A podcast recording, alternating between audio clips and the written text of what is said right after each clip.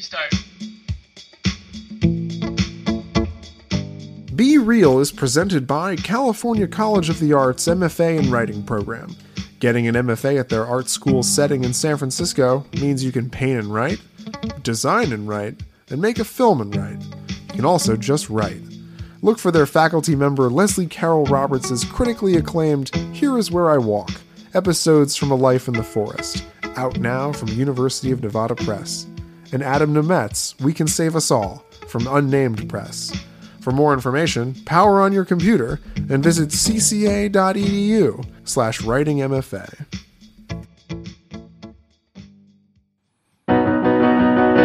You can talk about film with a philosopher's zeal, or measure them all by box office appeal. But for once in your life, be real!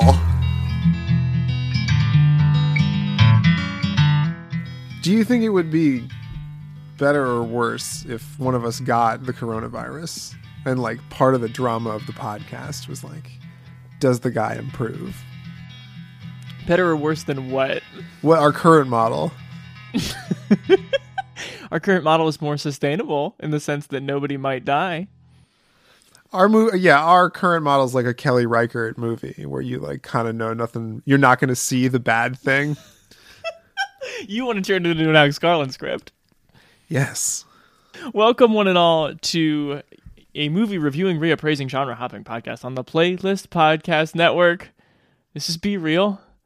My name is Chance Solem-Pfeiffer, and joining me on the other line, I'll let you say your own name. I don't know why I jumped in. It's Noah Ballard. It has been for a while. It will continue That's to be. That's what it is? Noah Ballard. That's yeah. not how I've been saying it. Do people mispronounce your name, Chance, like when they call you? Like people, strangers, telemarketers? Uh, like I'll get definitely get a Solem or a Pfeiffer. Or as we've discussed, like Chase from people I have actual relationships with. It's so weird how, like, all of the women of a certain age. Is this where your resentment towards women of a certain age comes from? Is the fact that they can't remember your name? Completely fucked as a line of questioning, and I do not acknowledge it. Do not have any resentment toward women of a certain age because I thought the movie The Wife was mediocre. This is not a bit that should continue. Anyway, we're still alive. We're still here. We're still recording a podcast. Uh, and we're as happy to be on the Playlist Podcast Network as I'm sure they are to have us after those comments you just heard. You should find the Playlist Podcast Network feed wherever you get your shows, like Apple Podcasts, Spotify, Stitcher, anywhere. And please check out our fellow shows on the Playlist Podcast Network, like The Fourth Wall, The Discourse, Indie Beat, and uh, any of sort of like non-assimilated, non-categorizable shows, of which we'll be having one pretty soon. Yeah. Oh, that's the big news. I teased it a little bit on Instagram, and two people asked me about it in passing. So the I, well, the anticipation seems to be at an all-time high. For the truly groundbreaking announcement that we're gonna review a T V show by the same person that we're doing a movie podcast about. It seems like a departure to me. Let's hope it's the it's a leap in the the right direction. Um, yeah, I mean, with movies effectively not coming out and streaming being the thing we'll have to interact with at least for the next few weeks, I thought it'd be interesting to do a deep dive on a visual artist such as Alex Garland. And I mean, he's like a he's all over the place. He's a novelist, he's a filmmaker, and now he's like a showrunner. Right. And so we were going to do, because Hulu and F X just put out that show Devs um, that he did. We're going to do we're going to do a deep dive into the first half and then the second half of that of that series. For now though, movies. It's still only movies. Don't I won't hear of any more T V. Um, At least till tomorrow when we record the podcast where we devote it to T V right. for an hour. And like ten minutes from now when you reference Devs, which I would encourage you to do. Um, but we're going to talk some Alex Garland movies on today's program. We're going to keep the main emphasis on some of his screenwriting credits from earlier in his career. Um Primarily because we have reviewed in full Ex Machina and Annihilation before, though I think we should probably talk a little bit about both still. But yeah, Alex Garland, what's the setup here, Noah? He writes a book called The Beach in nineteen ninety-six, right? So he first writes the novel The Beach, which is, of course, then optioned and made. That's a movie we can talk about. Have you seen that, Chance? I have not. I watched it again just for for gigs. Well, I guess I didn't realize that he didn't write the script until I watched the opening credits after I'd spent the four dollars on Amazon, and then was just like, ah, fuck it. So right. I ended up watching that. It's interesting. But it is curiously directed by Danny Boyle, who then goes on to make the next two Garland collaborations we're talking about. Absolutely. Um, and then he gets attached for subsequent movies after The Beach to do the screenplays. And that's what we're going to talk about. And then, yeah, he moves into his own space with movies we've talked about, with Annihilation um, and with Ex Machina, which are, they're all of a similar kind of movie. And we'll get into that, of course, when we, you know, have this podcast right now. Um, but yeah, and then moving towards this idea of the money now is in being a showrunner for one of these streaming shows. He's now right. moved from writer, director to, you know, like, whoever, maybe like a Sam Ishmael with Mister Robot kind of thing. It's almost kind of curious that it took him so long to get on T V, because that idea, that sort of bygone, more like William Goldman, like, I'm just going to be a top dollar, like, original screenwriter for hire, which you see with like twenty-eight Days Later and Sunshine, is now like barely possible, if not possible at all, in the studio system. So you see him basically start to direct.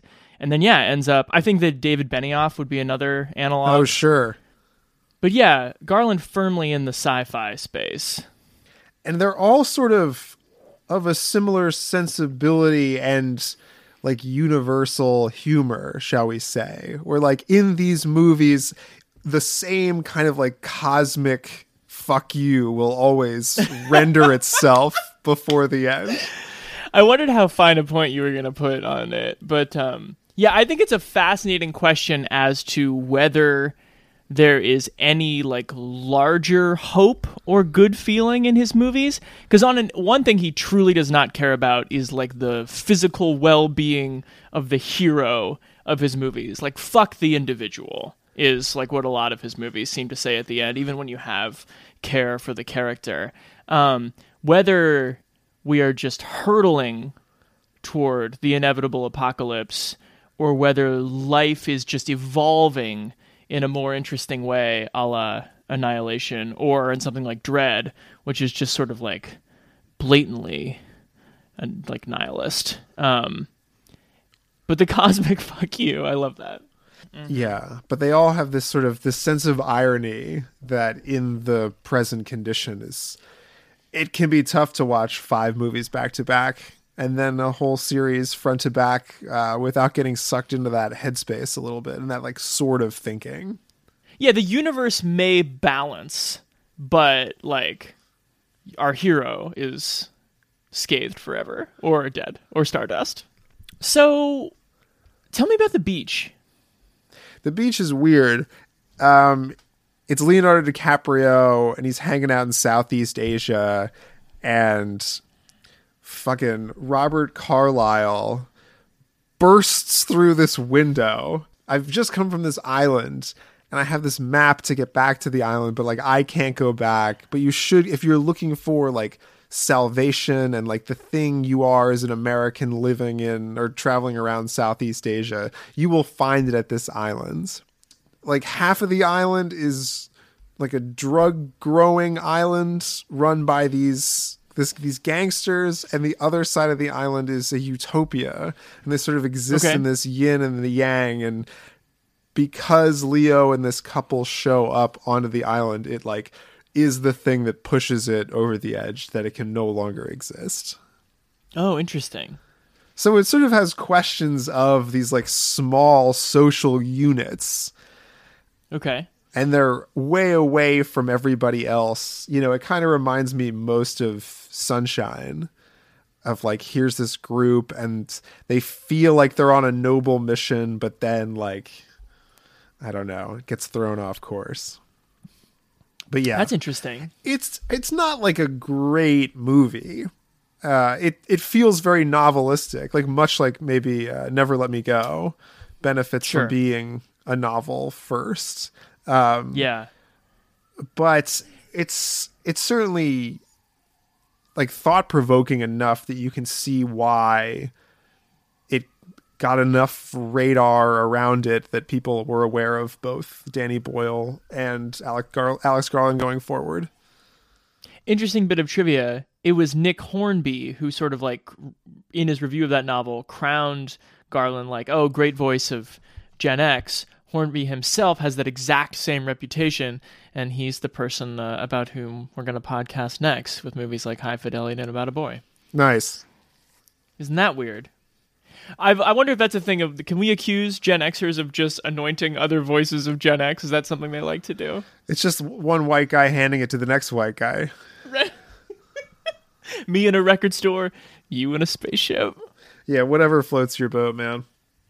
So that brings us to twenty-eight Days Later, which is two thousand two, is that right? Boy, is it ever. And this time, Garland is working directly with Danny Boyle on this production. Um, this is a fairly famous movie that I had never seen, oh, uh, mostly be... Mostly because I was just averse to horror movies at that age. I remember seeing this like right when it came out and it's scaring the bejesus out of me. Sure. I can imagine. All these movies are pretty tense. Hello!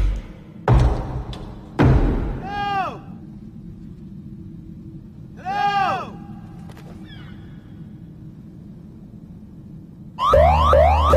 So who are you? Wake up today in hospital. I wake up and I'm, I'm hallucinating. Hello! I've got some bad news. They're infected. Infected! What? Infected with what? Oh, I shouldn't have done that. It's the blood. There's something in the blood.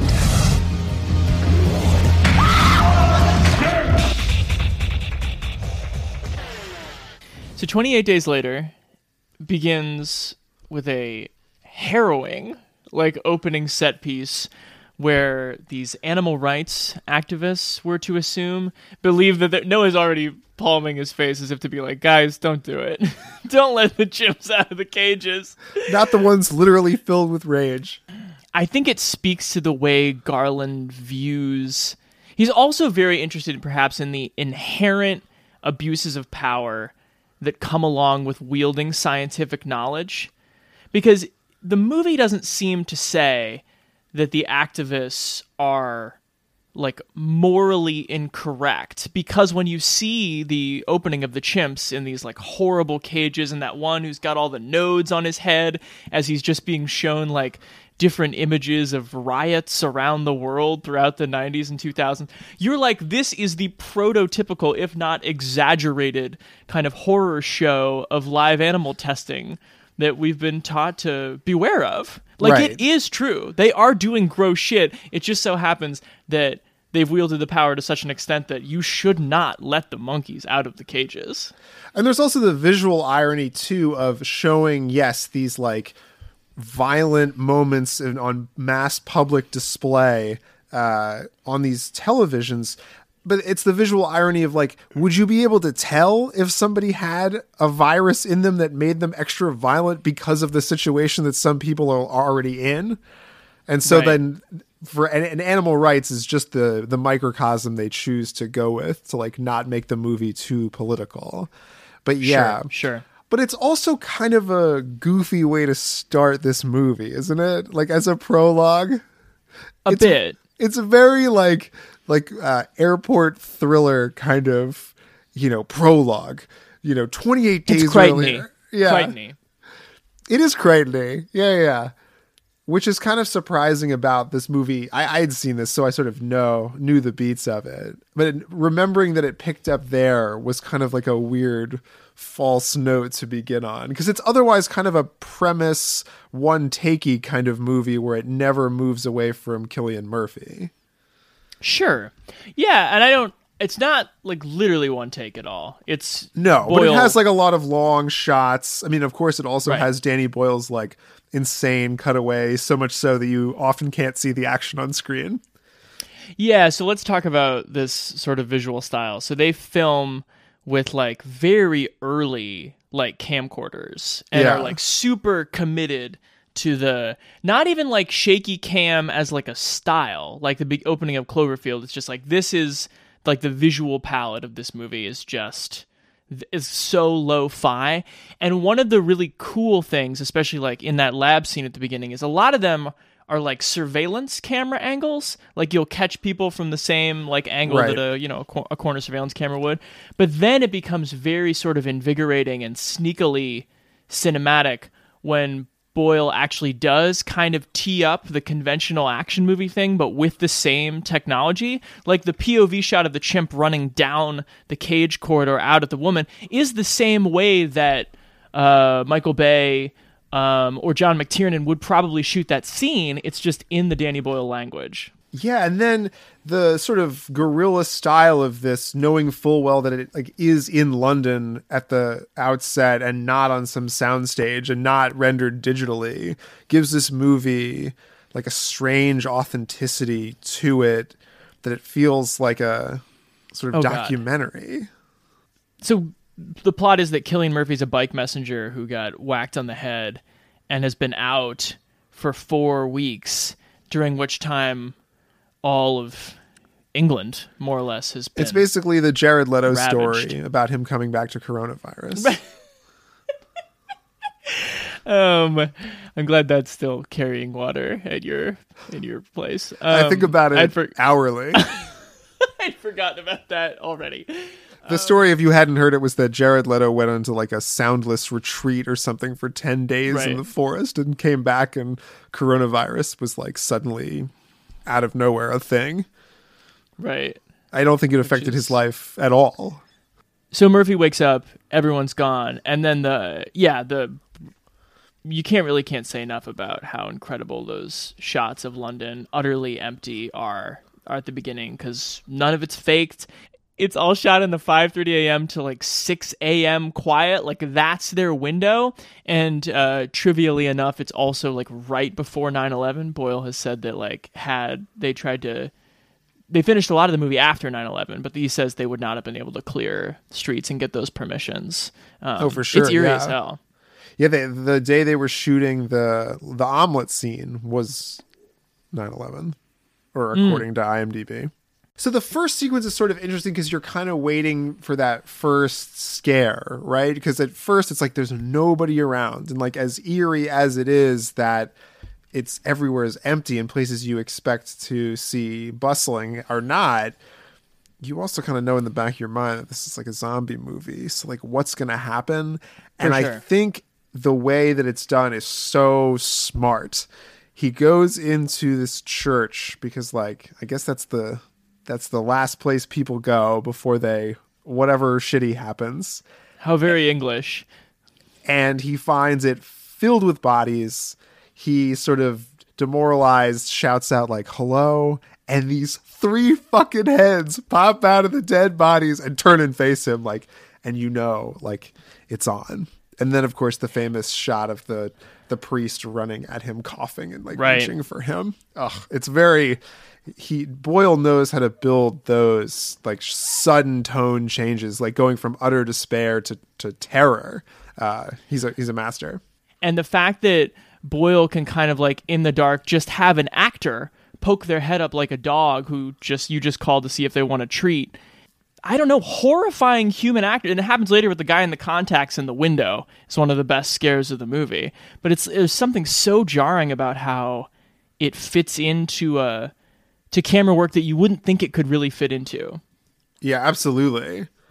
And like when the, the, the sort of visual creation of like when these guys get out in the open, like they're fast. And like, well, this is one of the things uh, mature horror heads would know better than us, but this is a very early like example of the fast zombie, which you then see like, again, all through like two thousands depictions. We should say that not only is this movie easily categorized by being like an Alex Garland movie and doing it that way. It's also like of a conversation of zombie stuff that kind of got a huge burst and kind of got a huge bump from this, the success of this movie, both critical and commercial. Sure. Yeah. You've got, I mean, you obviously have The Walking Dead becomes an utter phenomenon like six, seven years after this. Right. Um, but also like I Am Legend, like owes so much to this movie. Dawn of the Dead will come two years later. Yeah, that's Snyder remaking Romero. Before we talk about acting and just kind of round out our Be Real style discussion here, where do you where do you see Garland in what in its setup is still a very conventional like zombie premise? It is, uh, but it is still like a, a dystopian kind of conceit of, oh, it's, you know, everybody gets this virus or gets picked off by the people who do have the virus kind mm-hmm. of thing, which I think would attract him. But I also think it's the cosmic fuck you moment. So there's two that I'd point out, not to spoil anything. This is a movie that's twenty years old.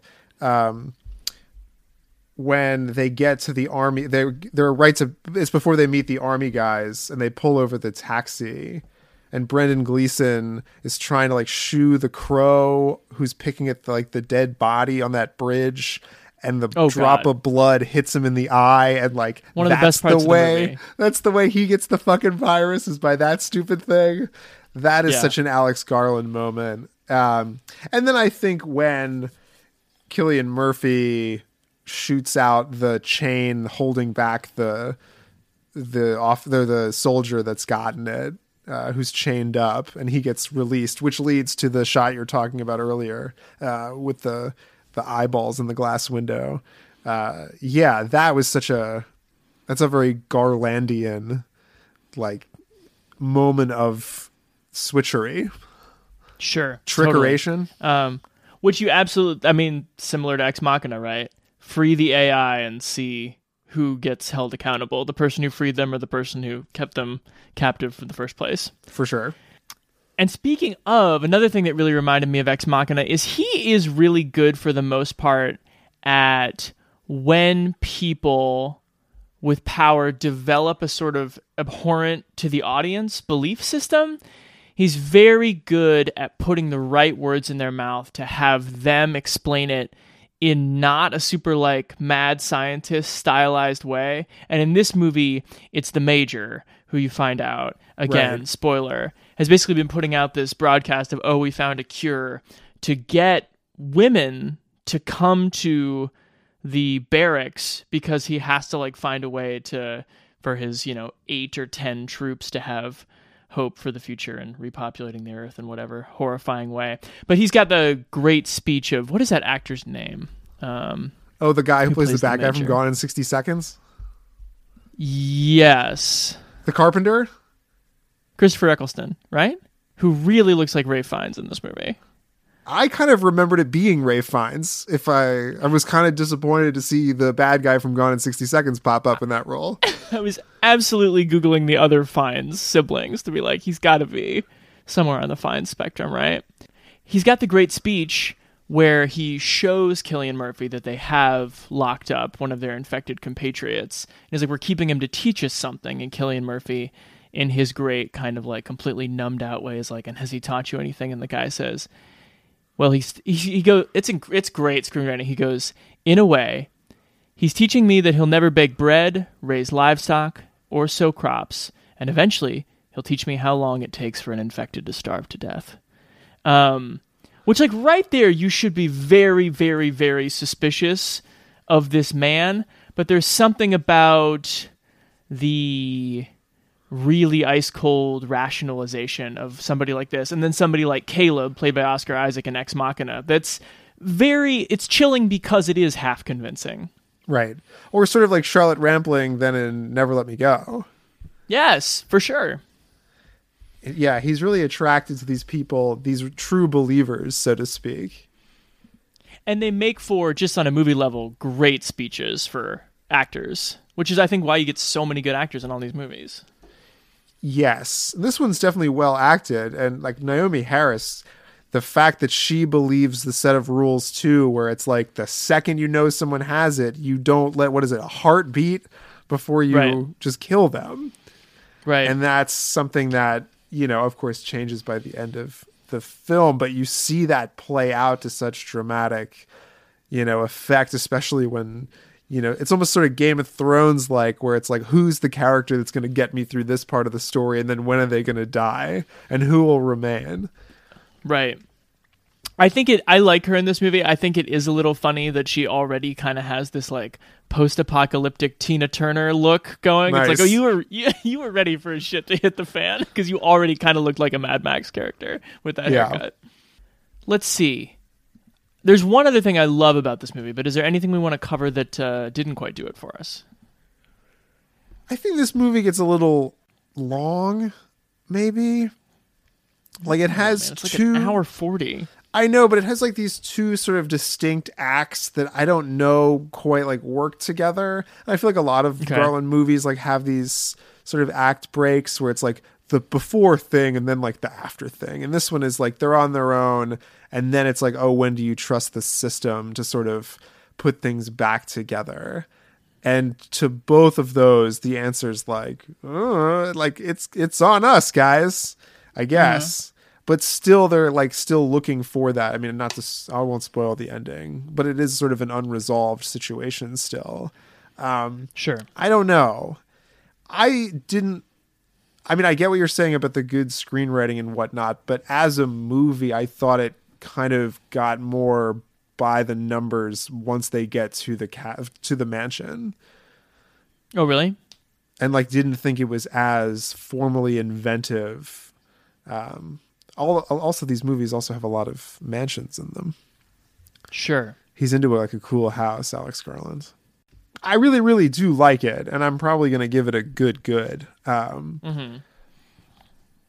I actually have a little less patience for the, maybe it felt like sort of like great interiority at the time, but the kind of obligatory like dreams and the, the you having to understand that like they are getting post-traumatic, or they're going through traumatic experiences that are affecting their ability to sleep like in real time. Um, I get that that kind of has to be there, but it it also just kind of feels like ex, like excuses for Danny Boyle to trip the fuck out. Yeah, this movie, when it gets a little trippy, and that's why I like the Danny Boyle stuff, especially outside. Like, I think in mm-hmm. London, he gives that frenetic, like he, he sort of knows what to do with it. But when he gets sort of, he gets trapped, he also gets kind of freaked out. And I think that's also an issue with uh, Sunshine, which we'll talk about in a second. Um, yeah. But maybe that's what I mean. Maybe it's because the storytelling gets so interior in the second half that it's like not as much fun, maybe. I'm also not sure when you, I think, I think you're, where I agree more is probably just the like by the numbers thing. The fact that they get like stuck with the daughter who they have to take right. care of is kind of like, I don't really know what the the efficacy of that is, and even or like, like what's the, to be really gained. And the corruptible like lieutenant level military person who like has a secret plan is like kind of tropey as well. Oh, for sure. For sure. Um, The best part of this movie, though, for me, bar none, and I love, love, love the way they like, they hope you're on board and don't spell it out, is the fact that once Cillian Murphy escapes the mansion, escapes execution, and comes back to rescue people, he begins to resemble more and more the fictional trope of the zombie, as the sort of like the wan, skinny, shirtless guy careening around without like a thought in his head, no inhibitions whatsoever. And I think that's supposed to kind of dawn on you slowly of like, he's, he he basically has become one of the infected to infected to beat these guys. Um, and right. then they just kind of tie a ribbon on it where Naomi Harris almost kills him because he looks so much like your cartoon zombie. But they don't spell it out up until that point. And I think that's a that great is interesting. Idea. I liked that moment where she only realizes at the absolute last second that he is not infected because he, he, yeah, he does sort of physically resemble them. That's interesting. We want to rate this puppy? Yeah, I mean, I said it already, I think, but good, good from me.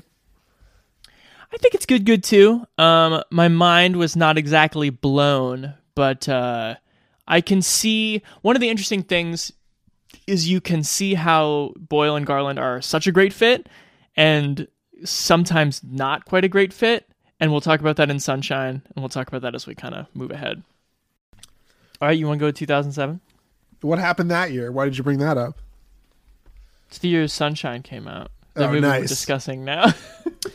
I remember renting the D V D of Sunshine. Well, renting is a strong word. I borrowed it from the video store where I worked, uh, sure. which was allowed. It wasn't it wasn't stealing. You could take they, a covert loaner? Yeah, at the end of the night, if nobody had rented it and you weren't like keeping them from making money, you could watch it to like give recommendations to people. That was encouraged. Oh, wow. That's pretty cool. Yeah, that plays with the hell out of business as fast as it could. What was R I P, it called? R I P Princeton Video. There it is. There in the Princeton Shopping Center. And what did you make of Sunshine at the time? I couldn't remember anything about it other than at some point someone gets absolutely just like toasted from the sun. Here's another original script from Garland with Danny Boyle yet again. Danny Boyle, yeah. Uh, synopsis, a team of international astronauts are sent on a dangerous mission to reignite the dying sun with a nuclear fission bomb in the year twenty fifty-seven. Coming up, guys. The big twist of this movie is how did we not do it on either of our research mission is not what it seems episodes. Technically not a research mission. I would put this in like with a movie like The Core. Um, or Armageddon. Armageddon, yeah. Or even right. Deep Impact. Doesn't fit. That's why you're the keeper of the categories. Yeah. We got Cillian Murphy again, too. They must have liked him in twenty-eight days later. He's the physicist. He's in charge of the bomb. And they have a bomb the size of Manhattan Island hurtling towards the sun behind this, like, big Ray-Ban that they're all hiding behind. Could you tell that this is an English-led production because they called it Manhattan Island, which no one in America would ever call it? Right. Which leads me into another nice bit of trivia, which is Boyle thought it was so funny that uh, Americans would never call it the Icarus. Like, that's way too symbolic, way too dark. They'd call it, like, the Spirit of Hope. And I thought that was, like, a real fuck you for us to name it that. You know what I thought was funny about the name of it is that in the video where Mark Strong, the captain of the Icarus One, calls it the Icarus One, why would you call it the Icarus One if you thought it was going to be successful? Whoa. Are you the admin of the IMDb Goose page? Yes.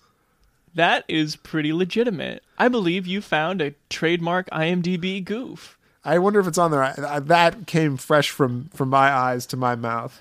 So anyway, yeah, they're hurtling towards the sun in this sort of goofy-looking spacecraft that doesn't look like it's coming back. That's no. like the first thing I noticed. Is like, well, I just kind of assumed from the the mission itself that they were not coming back. But then they kind of like play the wink, wink. Oh, yeah, it's got backwards thrusters, too, for the people pod. It's like, come on, guys. Yeah, right. Everything on that ship is pointing towards the sun. You guys are not coming back.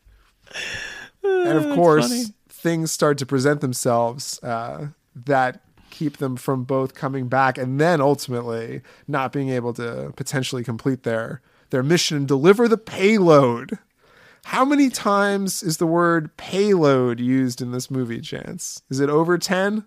A sus- yes, a suspicious number of times. Did we say that their goal is to put a nuke in the sun to restart the sun? That the idea kind is of. That the sun is, is a that, dying Is that ever star. Explained? I mean, it's explained here in the IMDb line, but I don't know that the movie says anything more than like, we derive all of our warmth from the sun, and I was on a mission to save it. I think Garland has a little bit too much pride as a sci-fi writer to have the thing where, like, the cook is like, so what's this crazy mission again? And someone's like, let me show you. Let me show you in this PowerPoint presentation that I cooked up just in case you might have asked. It didn't, it didn't bother me that much. I mean, we're in the realm of some real highbrow nonsense here anyway. The sun, but though, the, uh, the listener should know, the sun's still very much on. It's not yeah. like a, a smoldering ember. It's it's very hot still. Our sun is dying. Mankind faces extinction. Sixteen months ago, I, Robert Capa, and a crew of seven left Earth frozen in a solar winter. Our mission reignite the sun before it's too late. Welcome to Icarus two.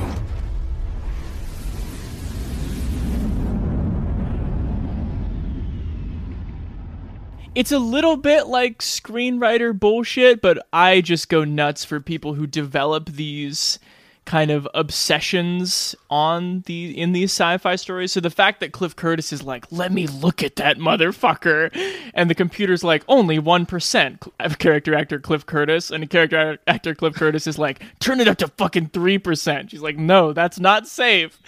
But all of these people who are like obsessed to a borderline sexual level with the sun, I'm mad into that shit.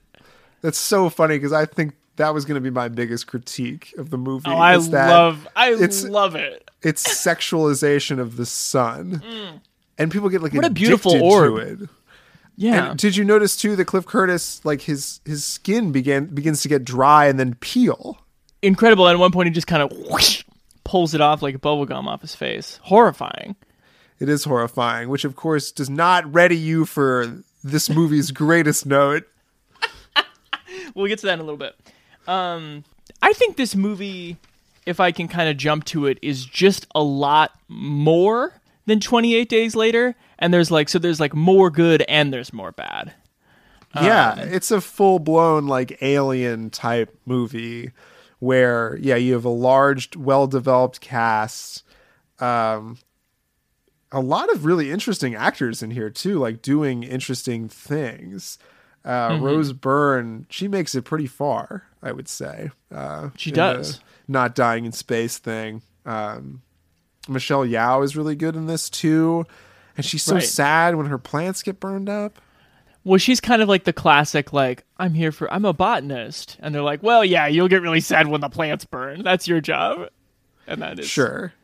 But, it, but everyone's it, I stuck felt, in their role. I felt sad for her when the plants all burned up. Sure. Sure, yeah. I, I get that. Um, Benedict Wong is very sad about a mistake he makes. Let me ask you this. What? It's a good thing. This isn't really a question. It's more of a statement. True or false, I can Chance? Tell. True or false, Chance? Yes. It's a great thing that Chris Evans found his role in Captain wow, America. Snowpiercer. Is that what where you're going? Snowpiercer? Is you going oh, to no. Snowpiercer slam I was right going to say it's just a good thing he became Captain America to like let out clearly a lot of like physical energy he needed a place for. Yeah. He's really not very good in roles like this, and like a lot of his pre-Marvel roles are like like he's too good looking and he's like a little bit smart, so people are like, you're gonna play the asshole.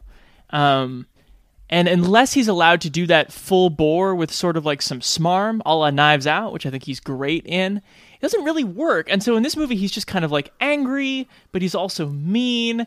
And he definitely looks like he's in Fleet Foxes at the beginning. Oh, for sure. Um, I do love, do you ever get that feeling of like when a prior era that like maybe in the back of your head you think is still going on, and then you see something like the haircut of Chris Evans in this movie and you're like, oh, nope, two thousand seven was a different era entirely. Like, we're now Absolutely. Done with that decade.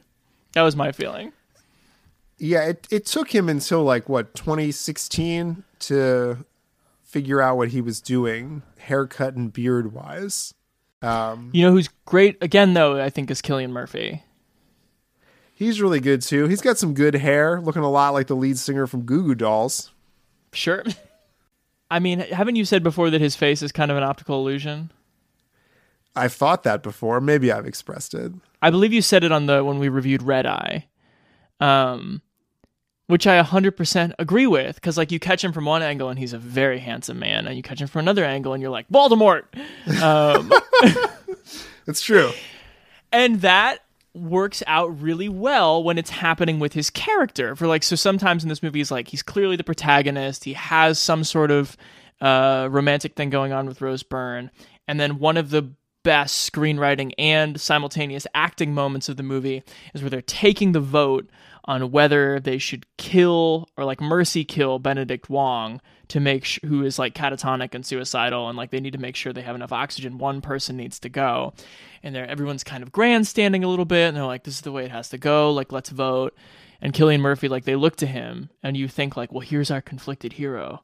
Like, what's he gonna say in this moment? What Kirk Douglas esque speech is he gonna give?" And he just goes, "Kill him."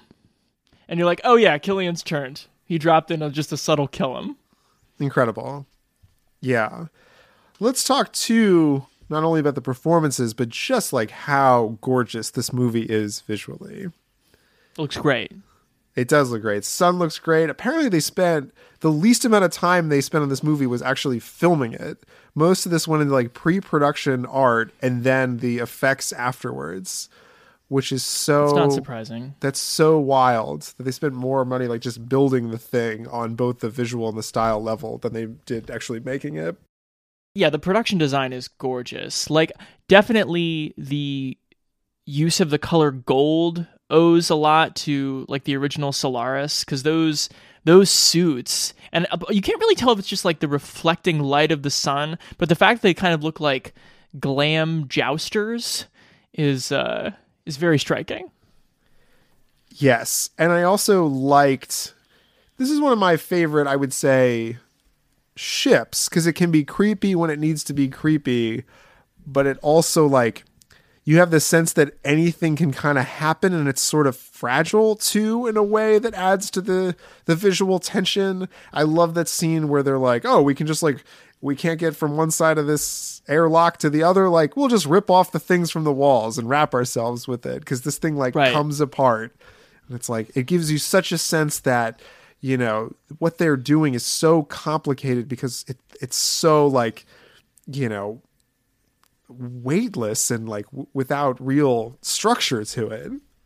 So with the reappearance, spoiler, if you don't want this older movie spoiled, with the reappearance of Mark Strong, who I was giving you shit because you kind of spoiled it for me, but at the same time, like, you see Mark Strong in a video at the beginning, you're like, he's going to be in the movie. It's like one of those...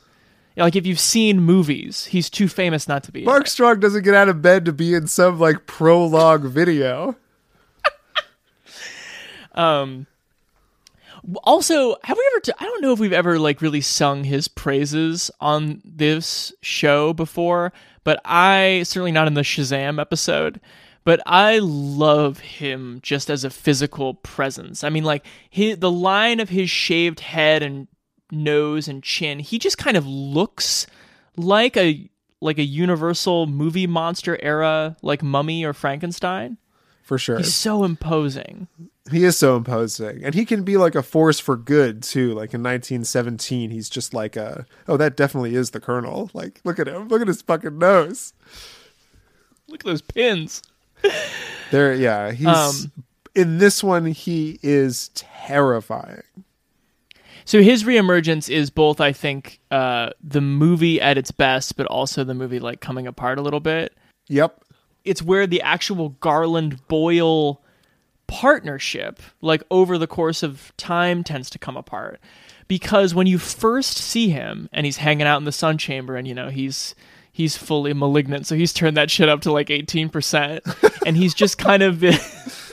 he's just kind of this, like...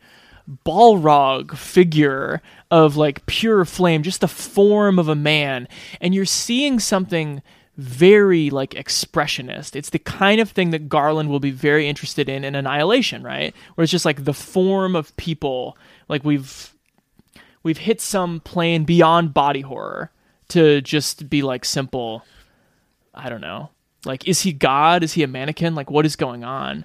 Um, How pissed do you think the makeup artist who probably spent hours putting on third degree burns makeup entire over the entirety of Mark Strong's body was when she saw this movie and realized the whole thing is obscured?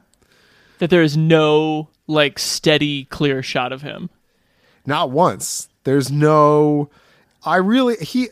There's got to be a happy medium between this and, like, Van Helsing running across with the Doctor Hyde, Mister Hyde from uh, Van Helsing, Stephen Summers, the right. originator of the term bulbous.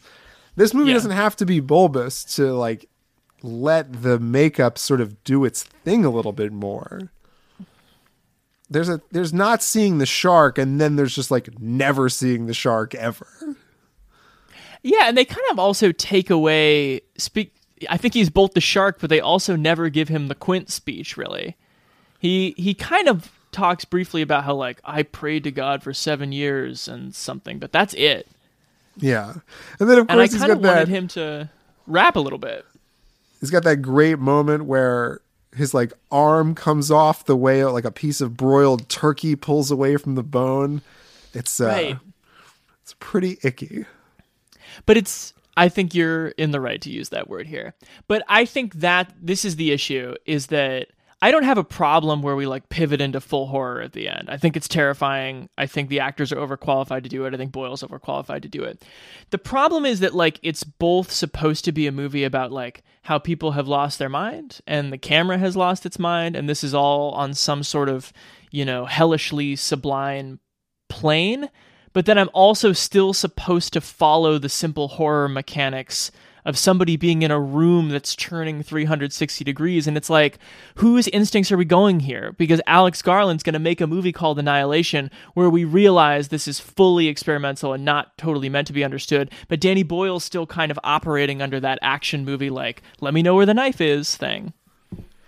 Yes, that is interesting to see the difference between the climactic scene of Annihilation and this. Um, I also think Danny Boyle has a tendency, especially movies like this, like in Alien, we always know approximately where everybody is. And in this, this movie, you lose track of like Rose Byrne at the end. And then Mark Strong really doesn't have like the villain death. Like he's kind of responsible for a lot of this happening. And then he gets, you know, carved, and then like, you don't really see him die, which is sort of not satisfying. Totally.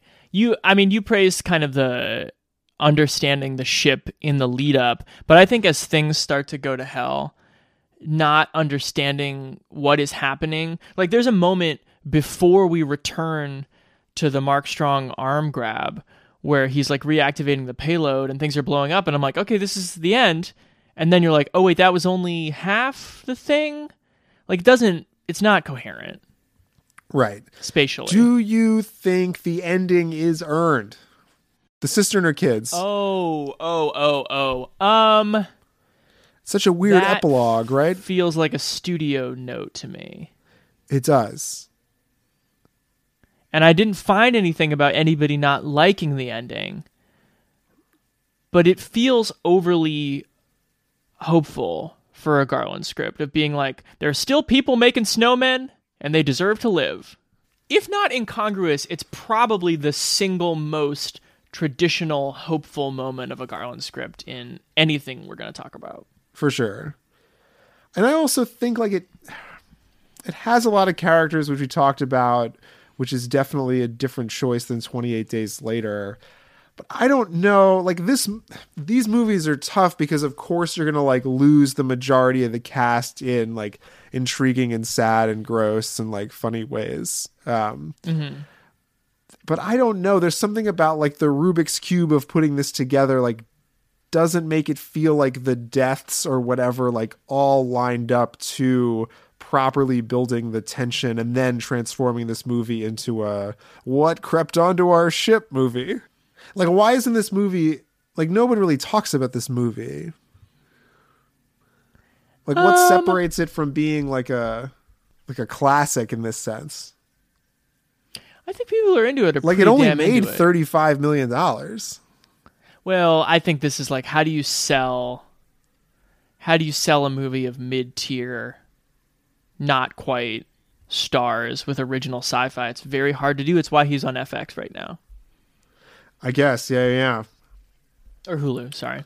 But it's a partnership with both Devs, right? Okay. Yeah, yeah, it's coming out on um, F X and then immediately to Hulu. I'm going to give this a good good, but I also want to kind of clarify that I think that both Ex Machina and Annihilation are significantly better movies than either of these first two we've talked about. For sure. Yeah, yeah, I think that's totally fair. And it's, I mean, good thing we didn't watch uh, Tesseract, which I hear is terrible. adapted from his second novel, where he like gets uncomfortable that The Beach was successful and makes it really weird. For sure. Yeah, I think this is probably a good bad for me. I think it's stunning, okay. and I think it's it's like a good movie, but I don't know that something about how the pieces fit together. You know, it's not on the, if you want to be scared the way like an Alien is scary, um, it doesn't quite hit that. Students of Hailsham are special. Yes. Keeping yourselves well, keeping yourselves healthy inside is of paramount importance.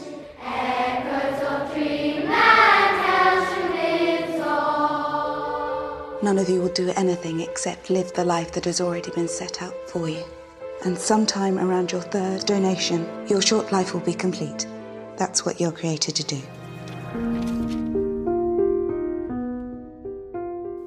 two thousand ten, Never Let Me Go. Number three here. This one, you, Mister Garland I, d- decided to adapt the Ishiguro novel of the same name. That's right. That's true. Still not directing. This time he teams up with the director of One Hour Photo, one of my favorite movies of all time. Just that, kidding. Was that true? No. Uh, it's I like the movie, though. Uh, Mark Romanek. Mark Romanek, uh, who does a lot of music videos. So are you primarily a music video director? Famously one of the collaborators on Beyonce's Lemonade. I'm both sort of, I have to say, I both kind of like wish we hadn't done this one because it feels so, so minor. But I also think it's very revealing of things that Alex Garland is into. Things about, that Alex Garland is into, and things that he also has trouble covering up when it comes to sci-fi conceits. Sure. Especially when someone... is when he's take borrowing them from a more classical, um, like twentieth century set Ishiguro novel. Yeah, you can't be dystopic, dystopian when you're taking a literary novel that doesn't give you those answers, unless, which he'll learn with Annihilation, you take the Jeff Vandermeer, which is just sci-fi, not really that literary, and give it a movie structure that maybe wasn't there. Yeah, this is like much softer sci-fi, verging on just... People don't agree like, what this... I mean, people said it was great sci-fi when it came out, and then other people were like, no, it's like a literary allegory. It's so interesting how this book is regarded. That's interesting. Because I have to say, like, when we got into the back half of this movie, and I wasn't getting any information on what kind of world would allow for... Uh, part of the population to just have their organs harvested for another part, I was like, there has to be an allegory here. And I just started like writing down possible like symbols and reads because there was so little um, world building. Let me run this by you. For a yes, movie sir. that spends most of its dialogue talking about what's happening in the movie, it's the one of the, it's the, of the three, the least, uh, the least understandable world rendered. Far and away. And you're right, they don't do anything except talk about their predicament. It's like, oh, it's a shame that we're going to get uh, completed. Completed, yes. We're going to have to donate soon and get completed. Oh, that is a shame. Right. right. Well, and that's what makes me think it's a more of a... I, I kept writing... Th- before I even knew it was an Ishiguro novel, I was like, this is so much more like... Um, like a Huxley or an Orwell or like a Daniel Keyes or some sort of like mid twentieth century, more like something you'd read in middle school English class. No, it's from two thousand five. I know, but that's what it reminded me of. I know. Well, it's because it's from The Remains of the Day is also like a very old feeling novel where it's right. like a fucking butler like talks about his life of servitude. Bring it on. I want to watch. Let's sum it up a little bit. The lives of three friends from their early school days into young adulthood when the reality of the world they live in comes knocking. It doesn't sound like particularly hard sci-fi when you say it like that, does it? It's not. So basically it's, well, all these movies are kind of like first and second halves. It's the before the thing and after the thing. So this one is, the first half is sort of Dead Poets Society, them coming of age at an English boarding school, but like right. not being able to leave the grounds. And like, you know, it's, it's sort of a little like Red Sparrow, uh, which also you're only has saying Charlotte that because Rampling Charlotte Rampling is at the front of the classroom is the only reason you're saying that. It's similar. It's a very insular school setting with Charlotte Rampling at the at the center of it, whatever. And then the second half is with non-child actors. Teach sex education, doesn't she? Twice. All right. Both movies. Maybe you're what not if it's that far off. All books and movies are connected. It's the same school. They just got her from that little row house later and carted her off to Red Sparrow University. Keep going. Um, and then the second half is them with adult actors, with Carey Mulligan, Andrew Garfield, and uh, Keira Knightley, as their sort of lives come to an end very quickly. But there's not a ton of like intrigue about, like, n- there's no secret police, there's no like resistance force uh coming together to have these. Well, you find out, I don't think it's a spoiler, you find out pretty quickly like the school was sort of a clone school. They've been, they're like clones of rich people who, when they need their organs harvested for replacements. That doesn't make any fucking sense to me though. We'll, we'll get to that in a second. But they have their organs harvested in like one to four surgeries where this person just has their organs taken away and put into their double. Um, but yeah. And then after they either expire d- during the surgery, or like after the fourth one, they just like don't hook them up to the ventilator and they just expire that way. The geography and the way in which details are given to us is sort of odd. So like this world is sort of sort of shown to be off a little. We sort of have that vague title card where it essentially implies that when the transplant was invented, that's when humanity stopped. It references nineteen fifty-two, which was when the first transplant. I looked it up later. Was when the Barnard, first transplant. Right? Yeah. So they're saying that transplantation is like the key to immortality or whatever. And then we are in this very sort of stuffy British boarding school setting. And then we'll get like one little tidbit like, oh, there's a rumor that if you go beyond this gate and get your ball, that they'll fucking cut off your arms and feet, or your hands and feet. And so they don't do that. And then there's like a, uh, like a John Keating character, the Sally Hawkins one, that comes in and teaches them math for forty-five minutes and then is like, you're all clones. You're fucked. Everybody run for it. And the kids are like, huh? Your paper fell. Let me get that for you. It's very good acting. It's good acting, but like, I never understood like the world enough to understand the subtlety of what they were doing. So like that, this woman was having sort of a breakdown telling these kids like about their fate. Like we didn't know if she was telling the truth. We didn't know how much the kids already knew, because it doesn't seem like there's any security at this place, but they no. do have to like swipe in and out. So it's it's sort of weird to me to to know if the school itself is what is strange, or if it is the whole world around the school that is also strange, but you're never exposed to it really. So there's no real knowing. And while that I assume could work in a novel, in a movie where you're trying to like do the coverage of the world, it's, it's sort of odd to shoot it the way it's shot also, to make it look like a, just a charming boarding school movie. Yeah. If it's really like a just horrifying dystopian future.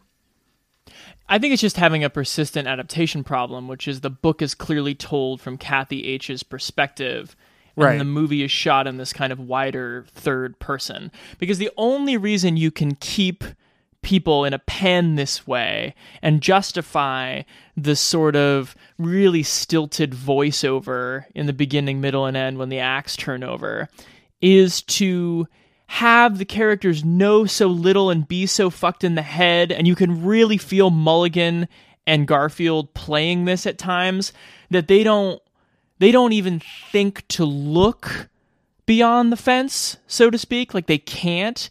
Um, they can only wonder who might get their organs and like what they may be thinking too, which is something that could be very beautiful um, and kind of uh, you know drip with a certain melancholy in novel, right. But doesn't work here.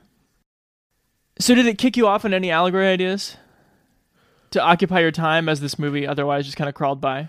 I was sort of playing with the notion of, is this a movie about how baby boomers have laid their, like their sort of life liability on the back of the millennials? That's interesting. So it's like, this whole generation of people that were made in the image of baby boomers have to prop up those aging baby boomers, even if they live past like what they're, but like, that's not really what the movie is. If you no. never go past these like sort of wandering millennials who are like, don't know how to order. It's so weird that they give them like life lessons too, like how to behave in the world, but then they like, don't know how to behave in the world. It's very weird that the tr- the twist in this movie, if there is a twist to like reframe how the story is being told, has to do with the reputation of the school. Yeah. You know what I mean? Yeah, that's the big thing. You were supposed to think that this school was the epicenter for the ultimate torture of this, you know, lab-created generation of people who are slaughtered by the time they're thirty. And Charlotte Rampling's like, No, no, no. We were like uh, the last Montessori school, seeing if you guys could still draw, if you had souls. Yeah, they were just like a non-profit group trying to prove that we should stop murdering these people and failing. It's again, it's a well-written speech. Garland loves that, to put the words in the mouth of that character. But like, right. I didn't really care that much about the reputation of the institute. That wasn't the question I was asking. It wasn't one of the top ten. She wasn't exactly like offering to put them in the basement, you know, so like they wouldn't get taken to surgery. She was like, "Yeah, we tried through usual routes and couldn't raise enough money, so you guys are fucked. I'll right. see ya." I think it's maybe an underrated quality of Garland's work that he is English, and a few of these stories are very English. Just the sense of you being trapped on an island factors very prominently into twenty-eight Days Later, where they realize that they've just been quarantined by the world. Um, and people who have sort of like, you know, misgivings about uh, the legacy and reputations of English culture. I think you could feel some of that anger coming through Danny Boyle in that movie. And I think it must factor into this, because Ishiguro is English as well. Um, of just like, yeah, where... Is that the thing I'm not getting? Like, where are they going to go? You going to drive into the channel? Like, you maybe they just can't go anywhere, and so why would they ever think to? It's like they're in a real-life Truman Show, and they're so like comfortable with it that they just don't, they choose not to go anywhere.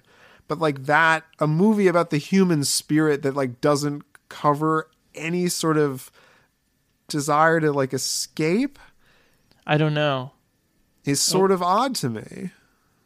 No, you're right though. I just, it got me thinking like, you know, every, if this movie were set in America, you would say a character would be like, I guess we drive to Mexico, because that's the classic right. stupid American safe hatch. Are you arguing that like he's saying because like the British are so polite and society is so strict that like even if we had a class of people that we were just harvesting their organs, they would not rise up in any capacity, nor would anyone around us say anything about it because of the implications to our healthcare system?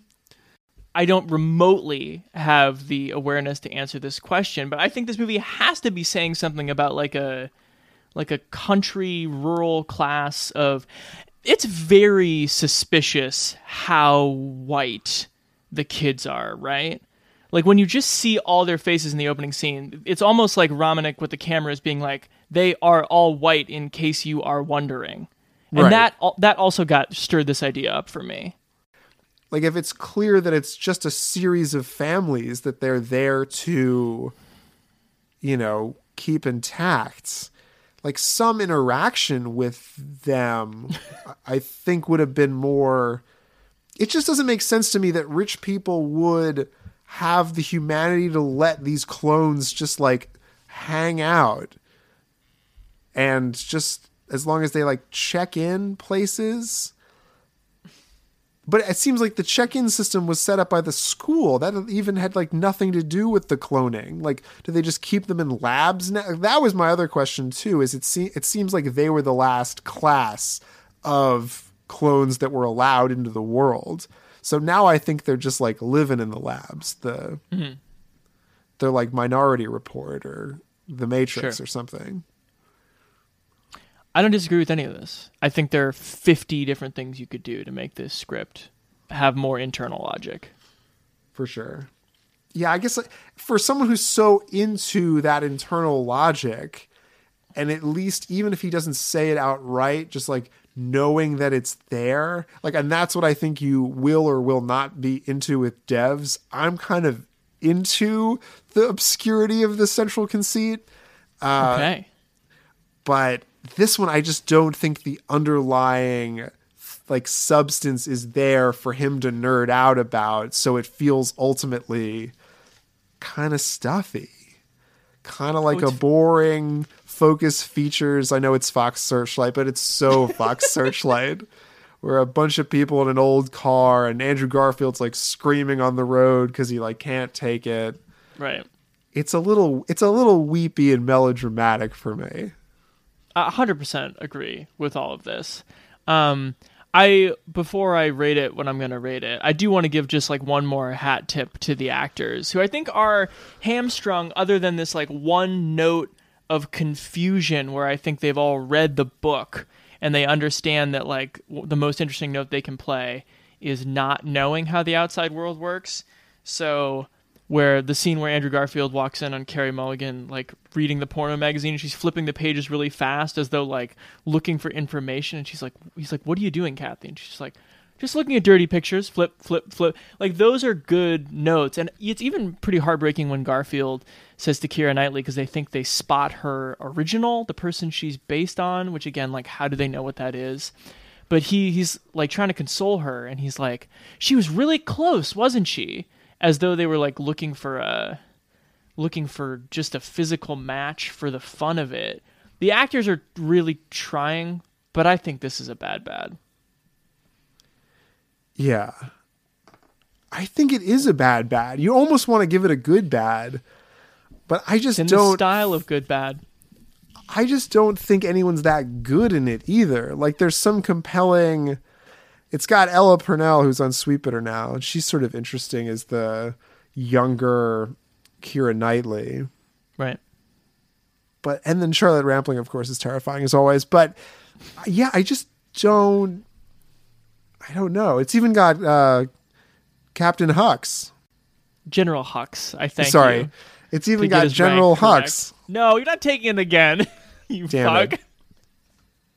It's me. I'm the spy. Um, that show great- that he's in um, with Merritt Weaver looks good on H B O. I don't know. Yeah, this one, as much as I want to give it a... It's definitely in the style of good, bad. But That's what I, I think if you poke at it even a little bit, and maybe I would be nicer if it wasn't an Alex Garland podcast. Right. But because I think I'm looking for the Alex Garland seams on this thing, like it's so... To see how many there are is sort of... frustrating. It's interesting, yes, to see him try something that feels more indebted to a different era of literary science fiction. And I think is also interesting, if we can talk for just a couple minutes, that the movie he does after this is like enough with the fucking sentimentality of these people who believe if they're in love enough, they get to keep the clones alive. I'm gonna go make a movie in a South African tenement building where uh guy called the judge just like machine guns people willy-nilly while Lena Headey peels people's skin off. Like he yeah. really swings the other way for Dredd. In terms of being overly sentimental, for sure. Yes. Um, you started watching Dredd and then you were like, Chance, please God, can we not? Is that I read the fair assessment? Yeah, I read the first paragraph of the plot synopsis on Wikipedia. I was like, I don't think so. It doesn't go on that long, the skin thing. I don't want to watch a movie where someone gets their skin peeled off in slow motion. It's probably better because you would have just been like, it's icky the entire time, and now I don't have to deal with that. Um, great. That movie is really curious because it has no... The ent- the entire time I'm waiting for like the the RoboCop thing where the movie like will nod at you to be like, this, some of the worst ultra violence you've ever seen, or I should say the most ultra ultra violence you've ever seen, is is supposed to be a little bit knowing, and the movie just like never fucking winks. And it's uh kind of horrifying and incredibly ballsy. And Garland, if you listen to uh Carl Urban, who stars in the whose chin stars in the movie, um, is just like, I never took direction from Pete Travis. I just asked Alex Garland what he wanted me to do. Um, so that's kind of his unofficial debut. Wow! And then of course Which he you, makes his real debut with Ex Machina. If you, by the way, if you can tolerate um, like B movie horrifying insanity, I do think it's interesting. But if that's not your bag, do not do it. Yeah, I'm going to have to go with the latter camp on that one. Um, Ex Machina is one of my favorite movies, like, of the last decade, probably. Wow. It's really... I don't, I don't know where it would rank, but it would probably be in, like, the top thirty or forty. Wow. I liked Annihilation a lot. I... Yeah. I, I think we debated this, is, like, Annihilation, is it better... Because Ex Machina is just so spare that, right. like, you can just be like, oh, yeah, there's, like, ten things in this movie, and they're all pretty close to perfect. And Annihilation is more like that Sunshine thing, right? Of, like, there's fifty things in this movie, and twenty of them are a mystery. Yeah, I just think it makes... It's so interesting, the, the choices that are made with the Annihilation, especially having read the book and seeing where... he wanted to put his own stamp on it, that as great as Ex Machina is, I do think Annihilation is a better movie. That's wow. Because now, because this is the podcast, can you tell us where he deviates and puts his own Garland touch where Vandermeer did not? Well, they're not all women in the book. And the way the book ends is a lot different in terms of like the, the it's not quite like the shapeshifter thing from the movie. That's, that's not really the ending of the book.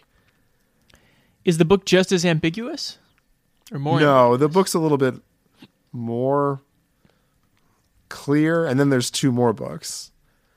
Ex Machina, by the way, is on Netflix right now, and Annihilation is on Prime and Hulu. And you can find both of those in our archives on be real podcast dot com.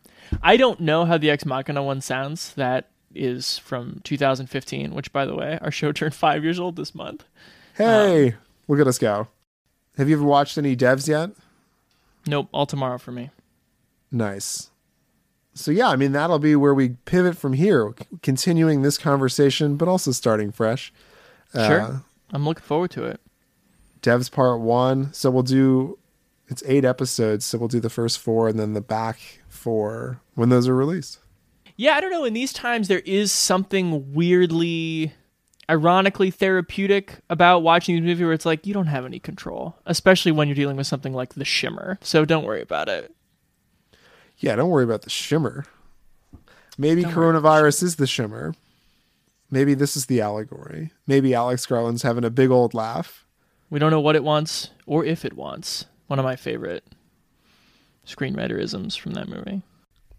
I think I want to end this episode with one of the great single clips from a movie in recent times.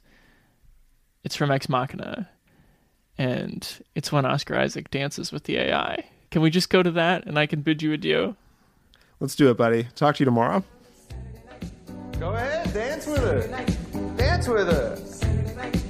No? You don't like dancing? She does. Come on, buddy. After a long day of touring tests, you gotta unwind. What were you doing with Ava? What? You tore up her picture. I'm gonna tear up the fucking dance floor, dude. Check it out.